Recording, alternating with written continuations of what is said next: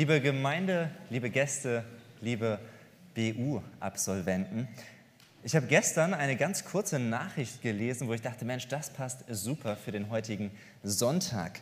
Da habe ich nämlich gelesen, dass aufgrund von den Extremwetterlagen der letzten Jahre durch Stürme, durch Feuer, durch Hitze, durch alles Mögliche, dass es in Kalifornien jetzt einen neuen Goldrausch gibt.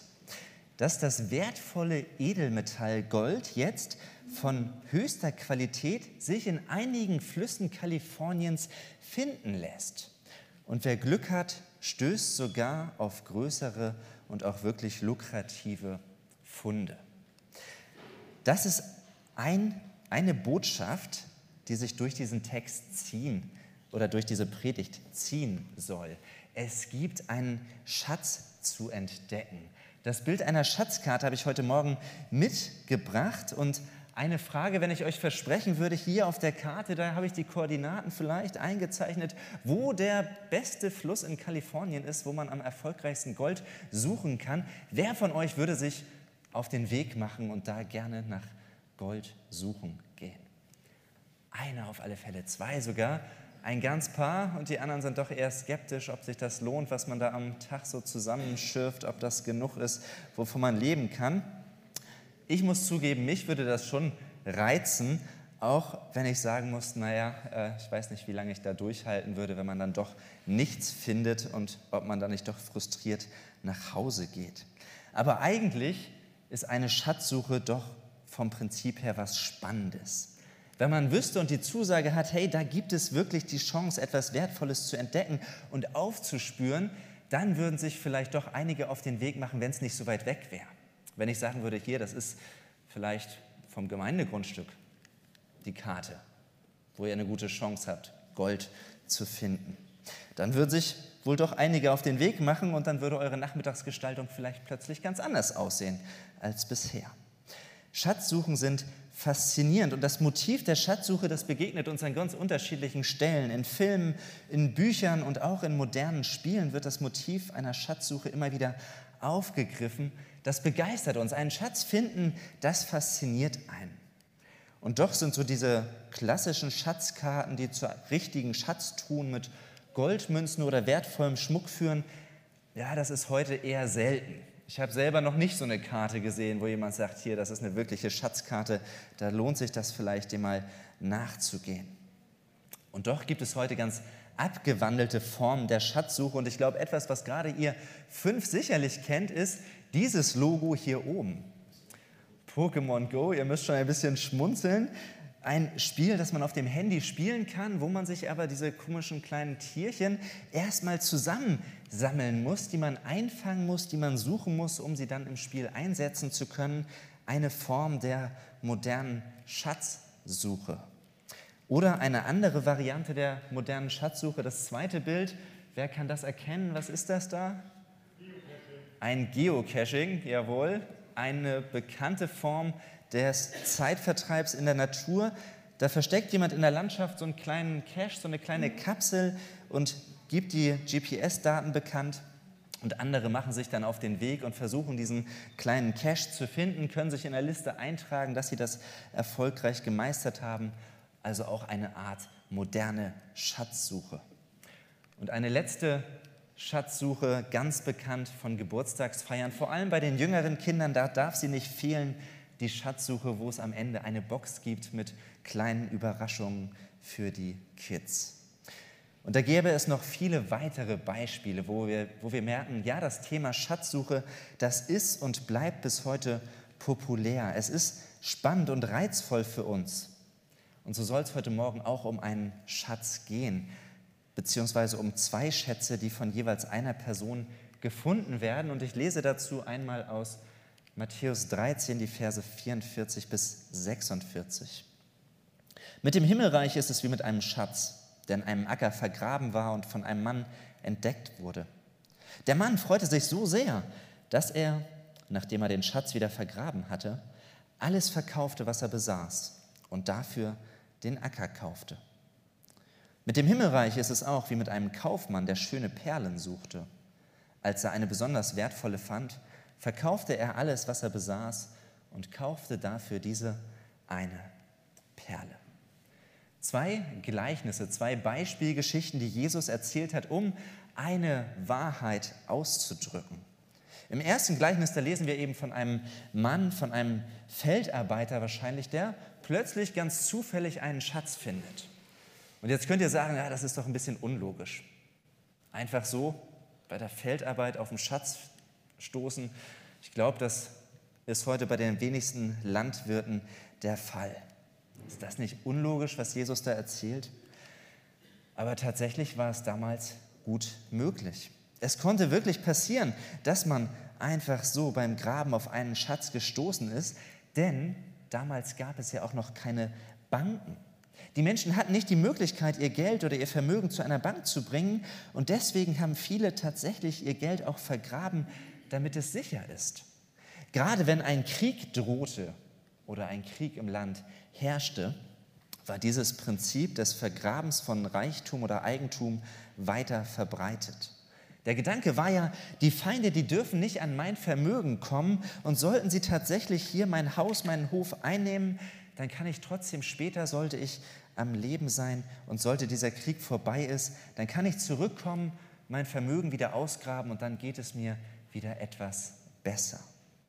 Das war der Gedanke dahinter. Und dieser Feldarbeiter, von dem wir lesen, der hatte eben per Zufall diesen Schatz im Boden entdeckt. Und er ist so begeistert von dem Schatz, das ist ihm so viel wert, dass er dann alles, was er sonst besaß, verkaufte, damit er diesen Acker zu seinem Eigentum machen und den Schatz dann auch rechtmäßig besitzen konnte. Dieser Schatz war das Wertvollste für ihn, was es nur geben konnte. Und auch das zweite Gleichnis, da lesen wir von einem Kaufmann und wahrscheinlich war es ein Schmuckhändler. Der ging über einen Schmuckbazar, er suchte nach Perlen, die er erwerben und dann teurer weiterverkaufen konnte. Und als er dann so die Stände abgesucht hat, dann ist ihm was ins Auge gefallen. Eine wunderschöne Perle. Und er war wie gebannt. Für ihn war klar, die will ich haben. Nicht um sie weiter zu verkaufen, nein, sondern für mich selbst. Ich will alles verkaufen, was ich habe, um diese eine Perle zu bekommen.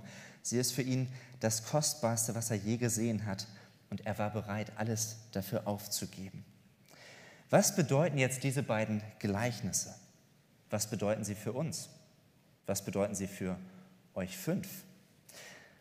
Beide Gleichnisse sagen im Grunde dasselbe.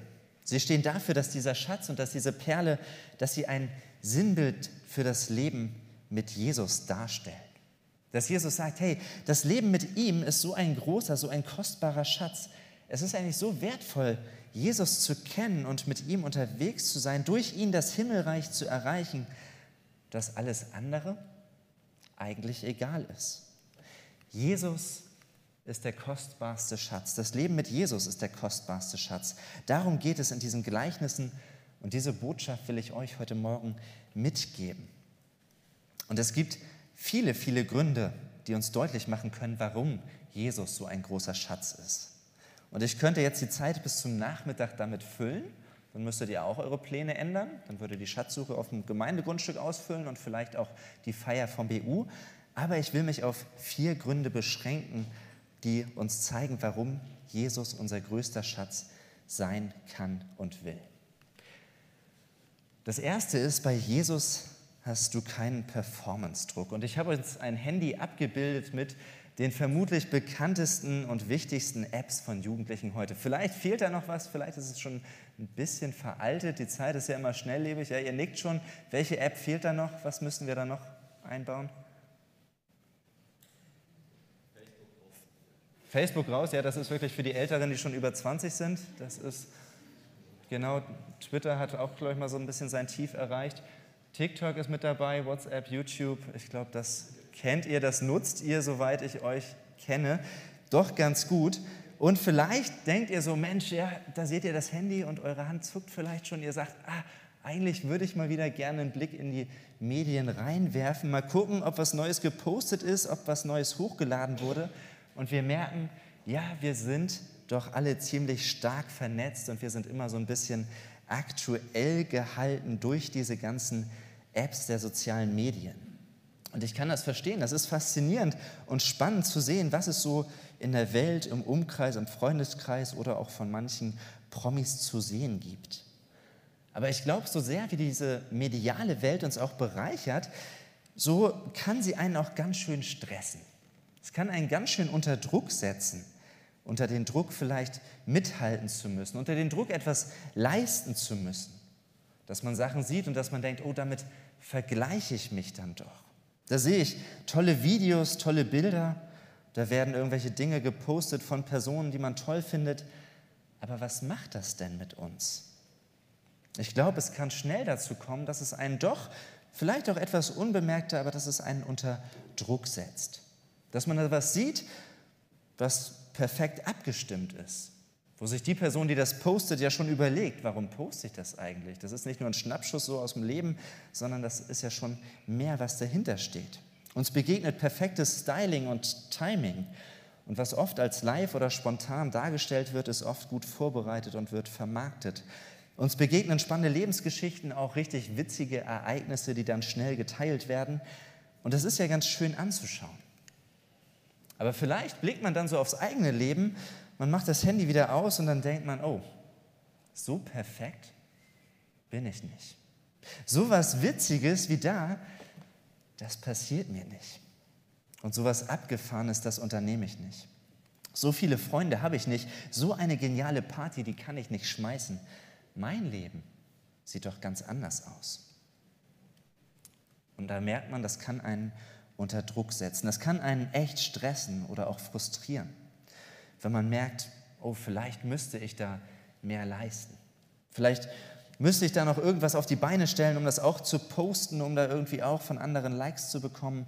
Und wir stehen in der Gefahr, uns vergleichen zu wollen und zu sagen, das, was uns da begegnet, das passt nicht so ganz zu uns, da sind wir anders. Wir sind doch vielleicht viel gewöhnlicher. Und wisst ihr, was Jesus sagen würde in dem Moment? Er würde uns anschauen und würde sagen, hey, lasst euch von den sozialen Medien nicht stressen. Bleibt mal ganz relaxed und das könnt ihr sein. Ich kenne euch aus dem BU, ihr könnt super entspannt und gechillt sein. Und Jesus sagt, hey, ihr seid wertvoll für ihn. Ihr bedeutet ihm etwas genauso, wie ihr seid, egal was ihr leistet oder nicht, egal was ihr vorzuweisen habt oder nicht. Jesus nimmt uns den Druck der sozialen Medien. Er nimmt uns den Stress, der oft von draußen an uns herangetragen wird oder den wir uns auch selber machen. Und das ist so unglaublich wichtig und entlastend, das zu wissen. Jesus nimmt uns diesen Druck. Wir müssen uns nicht vergleichen, wir müssen nichts leisten oder vorweisen, sondern wir dürfen sein, wie wir sind. So nimmt Jesus uns an. Und dann können wir ganz entspannt diese Apps öffnen und sagen, hey, das ist schön, das ist toll zu sehen, was andere da so teilen. Der oder die sieht toll aus, die haben was Tolles erlebt, das ist witzig, das ist cool. Aber ich muss mich daran nicht messen. Ich muss es nicht nachmachen, weil ich weiß, Jesus nimmt mich an, so wie ich bin. Ich brauche meine Bilder nicht retuschieren, ich muss nichts Verrücktes machen. Nein, er kennt mich, er liebt mich. Bei ihm darf ich sein, ganz ohne Druck. Ein zweites, Jesus ist für mich da in dunklen Stunden. Jetzt geht der Sommer los, alles ist hell und warm und wir merken, ja, das Leben, das tut gut. Im Winter sieht es oft anders aus oder auch eben, wenn das Leben ganz anders spielt. Es gibt immer wieder Phasen, wo man sich einsam und alleine fühlt und das Leben ist manchmal oder vielleicht auch häufiger unfair, hart oder schwer zu einem. Das kann vielleicht auch so ein bisschen an den sozialen Medien liegen, aber ich denke, es liegt auch an vielen anderen Dingen. Vielleicht ist es die Schule, das berichtet ihr immer wieder. Ich frage jedes Mal, wenn wir uns getroffen haben, wie läuft's? Was gibt es zu berichten? Was beschäftigt euch? Was lief gut? Was lief schlecht? Und dann merkt man, ja, Schule macht nicht immer Spaß. Das kann einen auch ganz schön stressen. Lehrer können unfair sein, Arbeiten können unfair gestellt sein. Man kommt inhaltlich manchmal nicht mehr mit. Und da merkt man, oh, das fühlt sich nicht so gut an. Es gibt auch mal Probleme mit den Mitschülern, Mobbing, Ausgrenzung oder Lästern, was man da erlebt und was einem begegnet. Oder man kennt es, dass man Freunde verliert, dass Freunde wegziehen oder dass man sich streitet, dass Freunde sich anderen Interessen zuwenden, dass man plötzlich außen vor ist. Vielleicht hat man eine körperliche Verletzung. Man, spellt, man, man fällt beim Sport aus, man kann plötzlich nicht mehr an die alte Leistung ranknüpfen und man merkt, oh, irgendwie ändert sich da mein Hobby. Oder man erlebt im Kreis der Angehörigen der Familie eine Krankheit, die nicht heilbar ist. Ich glaube, es gibt immer wieder Dinge in unserem Leben, die uns Sorge, die uns dunkle Stunden bereiten können und wo man sich wie auf diesem Bild so ein bisschen einsam und verlassen fühlt und wo selbst der schönste Sonnenuntergang eigentlich gar nicht von uns wahrgenommen wird. Und jetzt frage ich euch noch eine Sache zum Thema Bibelwissen, liebe BU-Absolventen. Was ist denn der kürzeste Vers in den Evangelien? Habt ihr eine Idee? Ich habe euch, glaube ich, immer nur die langen Verse gegeben zum Auswendiglernen. Aber einen ganz kurzen, den kriegt ihr heute noch mit und den habt ihr gleich sofort drauf. Es steht in Johannes 11, Vers 35, ein ganz kurzer Vers, den überliest man schnell, aber den lernt man auch schnell auswendig. Und es sind nur zwei Worte. Und da lesen wir nämlich, Jesus weinte. Ein ganz kurzer und doch wichtiger Vers. Der Vers steht in einer Geschichte, wo Jesus auch eine dunkle Stunde erlebt, wo Freunde von Jesus eine dunkle Zeit erleben, weil nämlich einer aus der Familie gestorben ist. Jesus hatte drei Freunde, Maria, Maria, Martha und Lazarus. Und Lazarus wurde krank, er ist gestorben und die Schwestern waren zutiefst traurig. Aber nicht nur sie, nein, auch Jesus war traurig und er weinte über den Verlust seines Freundes, über den Tod von Lazarus. Er weinte mit der Familie mit. Und was bedeutet es, dass Jesus weinte? Was bedeutet es für uns? Was bedeutet es auch für euch? Das zeigt uns in ganz klarer Deutlichkeit, Jesus ist auch in dunklen Stunden bei uns. Jesus weint mit, er fühlt mit und Jesus ist da. Er macht sich auch auf den Weg zu dieser Familie, er begleitet sie und er führt tatsächlich auch die ganze Situation mit Lazarus zu einer Wende.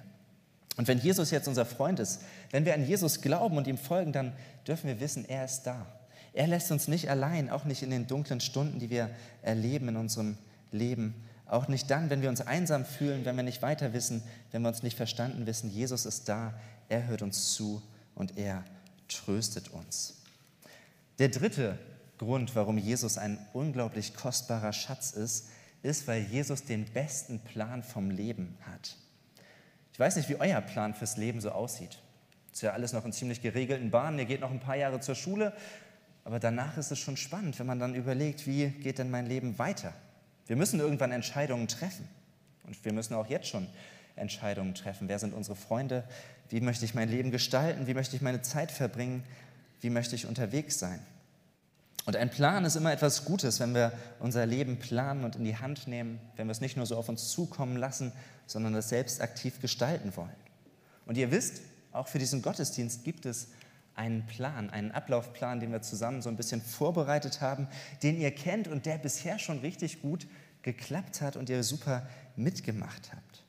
Ich glaube, wenn es den Plan nicht gibt, sondern wenn wir so ein bisschen spontan gucken würden, ach, wann machen wir das Quiz, wann stellen wir uns denn vor, wann kommt dann die Musik, dann wäre das alles so ein bisschen frustrierend, wenn das nicht gut ineinander greift und eher ein Durcheinander gibt. Trotzdem ist der Gottesdienst das eine und unser Leben ist ja was ganz anderes als so ein kurzer Gottesdienst am Sonntagmorgen. Wir wünschen uns doch für unser Leben auch einen Plan. Wie soll ich eigentlich leben? Was soll ich eigentlich beachten? Wie funktioniert und wie kann mein Leben am besten gelingen? Was ist eigentlich das Ziel meines Lebens? Und auch hier gilt, dass keiner die Antworten auf diese Fragen besser weiß als Jesus, weil Jesus doch unser menschliches Leben mit erdacht hat, weil er doch Gott ist. Jesus ist doch Gottes Sohn. Er ist auch unser Schöpfer. Er war von Anfang an mit dabei. Er hat das Leben geschaffen mit einem Ziel und einem Zweck und er hat einen Plan für uns Menschen. Jesus weiß, was uns Menschen gut tut. Er weiß, was uns am glücklichsten macht. Er weiß, wofür wir erschaffen sind und wie wir auch ein gutes Miteinander in dieser Welt leben können. In Kurzform sagt er, liebe Gott und liebe deinen Nächsten. Und dann entfaltet sich dieser Masterplan für unser Leben doch in ganz konkreter Gestalt, wenn wir Jesus kennenlernen und gucken, was er uns noch mit auf den Weg gibt. Und das dürfen wir entdecken in der Bibel. Wir haben uns im zweiten BU-Jahr mit Jesus beschäftigt, mit seinen Ich Bin-Worten, mit seinen Wundern und Gleichnissen, mit seinem Leben, mit seinem Tod, mit seiner Auferstehung, mit der Geschichte Gottes mit uns Menschen. Und das ist so faszinierend, dass dieser Gott, der unser Leben erdacht hat, dass er uns aufzeigen möchte, wie die Welt und das Leben gelingen können, wie wir Sinn und Erfüllung finden und dass Jesus nicht ohne Grund in diese Welt gekommen ist, dass es mit, seiner Tod, mit seinem Tod und mit seiner Auferstehung Großes auf sich hat, dass er uns zurückführen möchte in die Gemeinschaft mit Gott.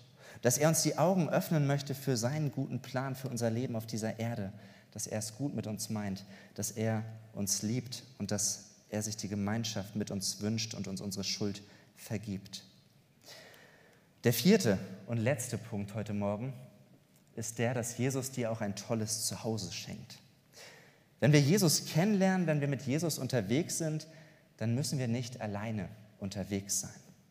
Das habt ihr schon im biblischen Unterricht gemerkt. Ihr wart nicht alleine, sondern wir waren zusammen als Gruppe miteinander unterwegs. Wir konnten Gemeinschaft haben, wir konnten uns austauschen über das, was gut und auch das, was weniger gut lief in der letzten Woche. Wir konnten beten für Anliegen, wenn was Größeres anstand. Und Jesus sagte einmal in Matthäus 18, Vers 20, wo zwei oder drei in meinem Namen versammelt sind, da bin ich in ihrer Mitte. Das heißt, Gemeinde ist eigentlich schon das, wo zwei oder drei zusammenkommen und wenn ihr euch hier umschaut, dann dürft ihr sehen, hey, es sind noch viel, viel mehr, die zusammenkommen in seinem Namen. Und das ist die Gemeinde. Der Ort, wo wir Jesus kennenlernen und ihm nachfolgen wollen. Dass Jesus uns hineinnimmt in die Gemeinschaft mit anderen, denen dieser Jesus auch wertvoll ist. Dass er uns mit der Gemeinde ein tolles Zuhause geben will. Einen Ort, wo man ihn erleben kann, wo wir ihm begegnen können. Dass wir bei ihm angenommen sind, so wie wir sind. Die Gemeinde ist der Ort, wo wir uns auch nicht beweisen müssen, sondern wo wir wissen dürfen, Gott hat mich wunderbar gemacht. Gott liebt jeden einzelnen von uns bedingungslos. Das erleben wir hier im Miteinander und es kommt allein von Jesus. Gemeinde ist auch der Ort, wo Jesus in der Mitte ist, wo wir hineingenommen werden in die Gemeinschaft mit anderen, wo wir auch Trost oder auch Unterstützung erfahren durch den Nächsten, indem man füreinander da ist, wo man sich begleitet und wo Jesus an unserer Seite steht und er uns sich uns zuwendet, auch in schweren Zeiten. Auch wenn ihr vielleicht mal in der Zeit nach der Schule oder auch in den nächsten Jahren merkt, da wird es holpriger auf dem Lebensweg, da kommen Steine in euren Lebensweg, wo ihr sagt, was hat das denn da zu suchen, dann darf die Gemeinde auch da der Ort sein, wo wir euch unterstützen wollen, wo wir euch miteinander begleiten und hindurchtragen wollen durch schwere Zeiten und wir miteinander teilen, wie wir das als Einzelner auch in unserem Leben erlebt haben. Und die Gemeinde ist auch der Ort, wo wir Jesus kennenlernen und ihm nachfolgen. Wo wir uns eben damit beschäftigen, was Jesus wichtig ist, was sein Plan, was seine Vorstellungen vom Leben sind und wie unser Leben durch ihn hell wird und er in unser Leben hineinspricht. Und ich finde, Gemeinde, das sieht man hier auf diesem Bild, Gemeinde ist bunt. Gemeinde macht Spaß. Es sind Spielfiguren, die da abgebildet sind, die sich um das Kreuz versammeln. Und es ist gut und heilsam zu erleben, dass der gemeinsame Weg mit Jesus etwas Schönes ist, etwas Tolles, etwas Bereicherndes. Und so hoffe ich für euch fünf, dass jetzt eure Zeit im biblischen Unterricht nicht nur eine Zeit des Absitzens war, eine Zeit, wo ihr sagt, oh, die zwei Jahre liegen endlich hinter euch, sondern dass auch dieser Schatz von Gemeinde und Gemeinschaft, dass Jesus am Wirken ist, dass das deutlich wurde für euch. Dass vielleicht in der Gemeinde, während den Gottesdiensten, die ihr immer wieder mal besucht habt oder auch im biblischen Unterricht, im Teamkreis oder schon vorher in der Jungschar, dass ihr erleben konntet, dass das Miteinander von Jesus ganz anders geprägt ist als das, was uns oft in der Schule oder an anderen Stellen des Lebens begegnet. Und dass ihr deshalb auch Lust habt und motiviert seid, weiter miteinander unterwegs zu sein. Denn Jesus, davon bin ich überzeugt und ich hoffe, das konnte ich euch in den letzten zwei Jahren ein bisschen mitgeben, Jesus ist der Höchste. Jesus ist der kostbarste Schatz für unser Leben. Und die Bibel ist keine veraltete Schatzkarte, sondern sie ist wirklich die Schatzkarte, die uns aufzeigen möchte, wer der größte Schatz für unser Leben ist und sein möchte. Es lohnt sich, Jesus kennenzulernen und in ihm den größten Schatz für das eigene Leben zu entdecken. Das wünsche ich euch fünfen, aber das wünsche ich auch jedem anderen, der heute Morgen hier ist. Amen.